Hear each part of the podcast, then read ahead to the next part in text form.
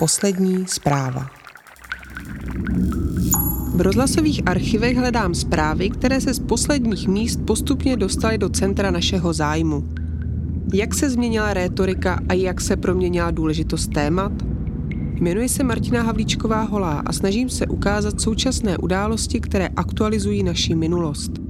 Každá doba, každá chvíle aktualizuje v minulosti něco, co je pro nás dnes důležité a čemu jsme dříve nevěnovali tolik pozornosti.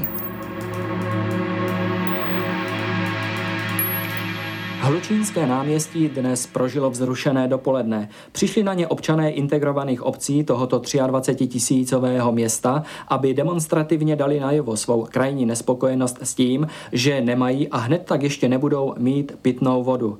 Zapsal jsem si přitom neradostnou statistiku. 8 tisíc lidí je zcela bez vody, dalších 12 tisíc má dodávky omezené. Navíc lidem se rychle ztratila voda ve studních. Faktem je, že se stav nouze snaží Městský národní výbor zmírnit tím, že se od pondělí začne cisternami pitná voda vozit do nejvíce postižených integrovaných obcí na náklady města. Ale což pak je to řešení konce 20. století? Dovážení vody se stalo řešením nejen konce 20. století, ale i biznesem budoucnosti. Po roce 1989 se v našich obchodech objevila balená pitná voda, která se rychle stala výnosným zbožím. Trh nabízí vody z horských oblastí nebo dešťovou vodu z australské Tasmánie. Prodává se také voda z hlubin oceánů nebo z vrcholků ledovců. Každý z nás určitě zažil tu zdravou letní žízeň a ten nádherný pocit, když se člověk napije čisté, pramenité vody.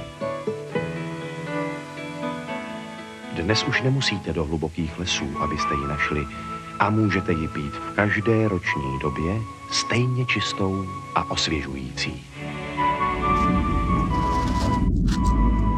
V žádném případě, když si neseme vodu z obchodu, tak si neneseme vodu čerstvou. Čerstvou vodu máme pouze doma z kohoutku. Takže je vlastně paradox, že vy si v obchodě kupujete pitnou vodu, která v té lahvi může být půl roku, tři čtvrtě roku a nesete si ji domů.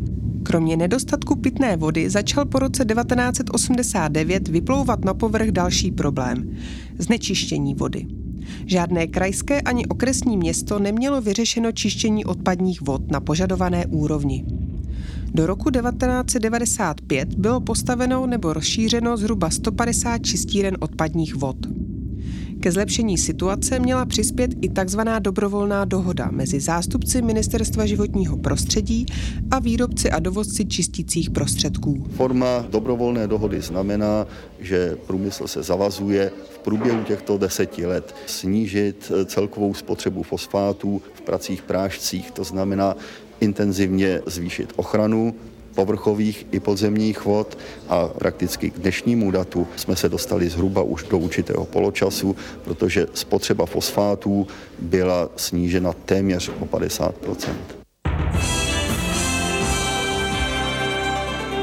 Většina z nás pije vodu podzemní a ty typické doby zdržení v Čechách jsou okolo třeba 20 let nebo 30, což představuje určitý problém, protože když se za komunismu vlastně nadužívali hnojiva dusičnanová, tak se dlouhé desítky let přesně z tohohle důvodu nic nedělo. A dneska vlastně koncentrace dusičnanů v řadě případů pořád stoupají. Lidi se diví, proč, když třeba už se tolik nehnojí nebo tam tak už intenzivně nehospodaří. A je to přesně ten důvod, že tam je určité zdržení, prostě ta voda vlastně v podzemí tráví o 20 nebo 30 let od okamžiku, kdy se vsákne jako déšť po okamžik, kdy vyteče ven. Počasí. V noci a zítra bude většinou zataženo s deštěm, s přeháňkami a místy s bouřkami. Upozornění. V noci a zítra jsou očekávány vydatné srážky. Tlaková tendence, slabý pokles. Na severní Moravě vyhlášen stav nouze. Vláda navrhuje uvolnit peníze na pomoc zaplaveným oblastem. Povodně postihly také Slovensko, Polsko a Rakousko. 20. No. 20. Počítáme zatopené domy v Putimi. 20 domů to zatopilo? Asi tak přibližně, ano. No. Tamhle je ulice, tak jste říkal, že byste nás pozval na návštěvu, kdybychom měli loď? To byste museli mít loď samozřejmě, protože jinak si vzít plavky, že jo? I s podprsenkou, ale teda, jako bychom byli v nějakým tom. A jak chodíte domů? No vodou, vodou pěkně. Dá se s tím teď něco dělat? Ne, s vodou se nedá dělat nikdy nic. V roce 1997 zasáhly Českou republiku masivní povodně. O pět let později se podobná situace opakovala. Za nedostatkem vody ve studních i za přebytkem vody v podobě záplav se skrývá stejná příčina – lidské zásahy do krajiny. Z mnoha různých důvodů půda nedokáže zadržet vodu. Mezi hlavní příčiny patří velké zastavěné plochy, průmyslové zemědělství nebo klimatické změny.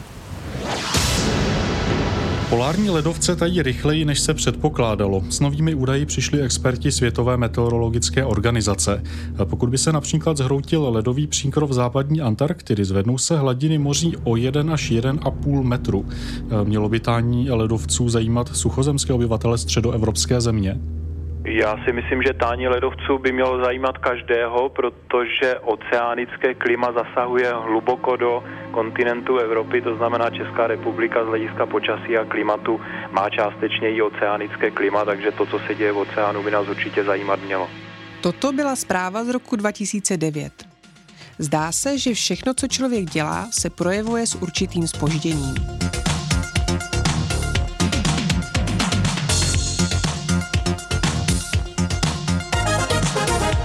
A teď na Mars.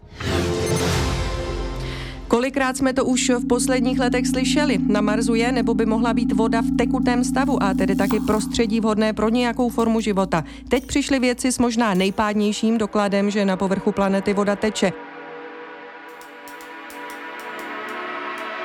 Voda.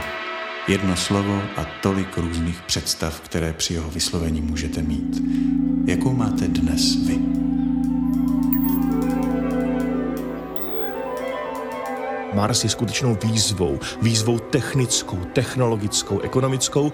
Tím, že se vydáme vlastně na jinou planetu, vstoupíme na jinou planetu, tak začneme v úvozovkách kolonizovat, ale v dobrém slova smyslu jiné světy.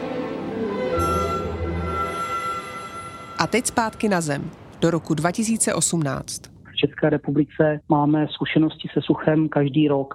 A je to tak bohužel po celém světě. Bohužel je to jev, na který si budeme muset do budoucna zvykat. Je to skutečně tak, že nedostatek vody je stále větším problémem v různých zemích na světě, že extrémní sucha trápí eh, lidi více než dřív?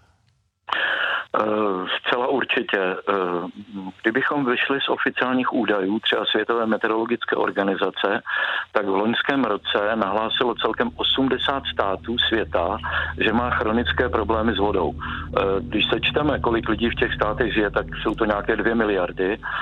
Další takový známý údaj je, že třeba k pitné vodě nemá v současné době přístup asi miliarda 200 milionů lidí.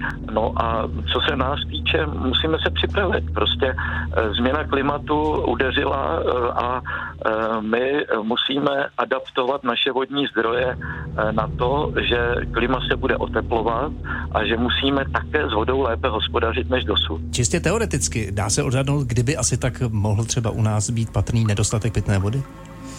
Tak čistě teoreticky už to nastalo.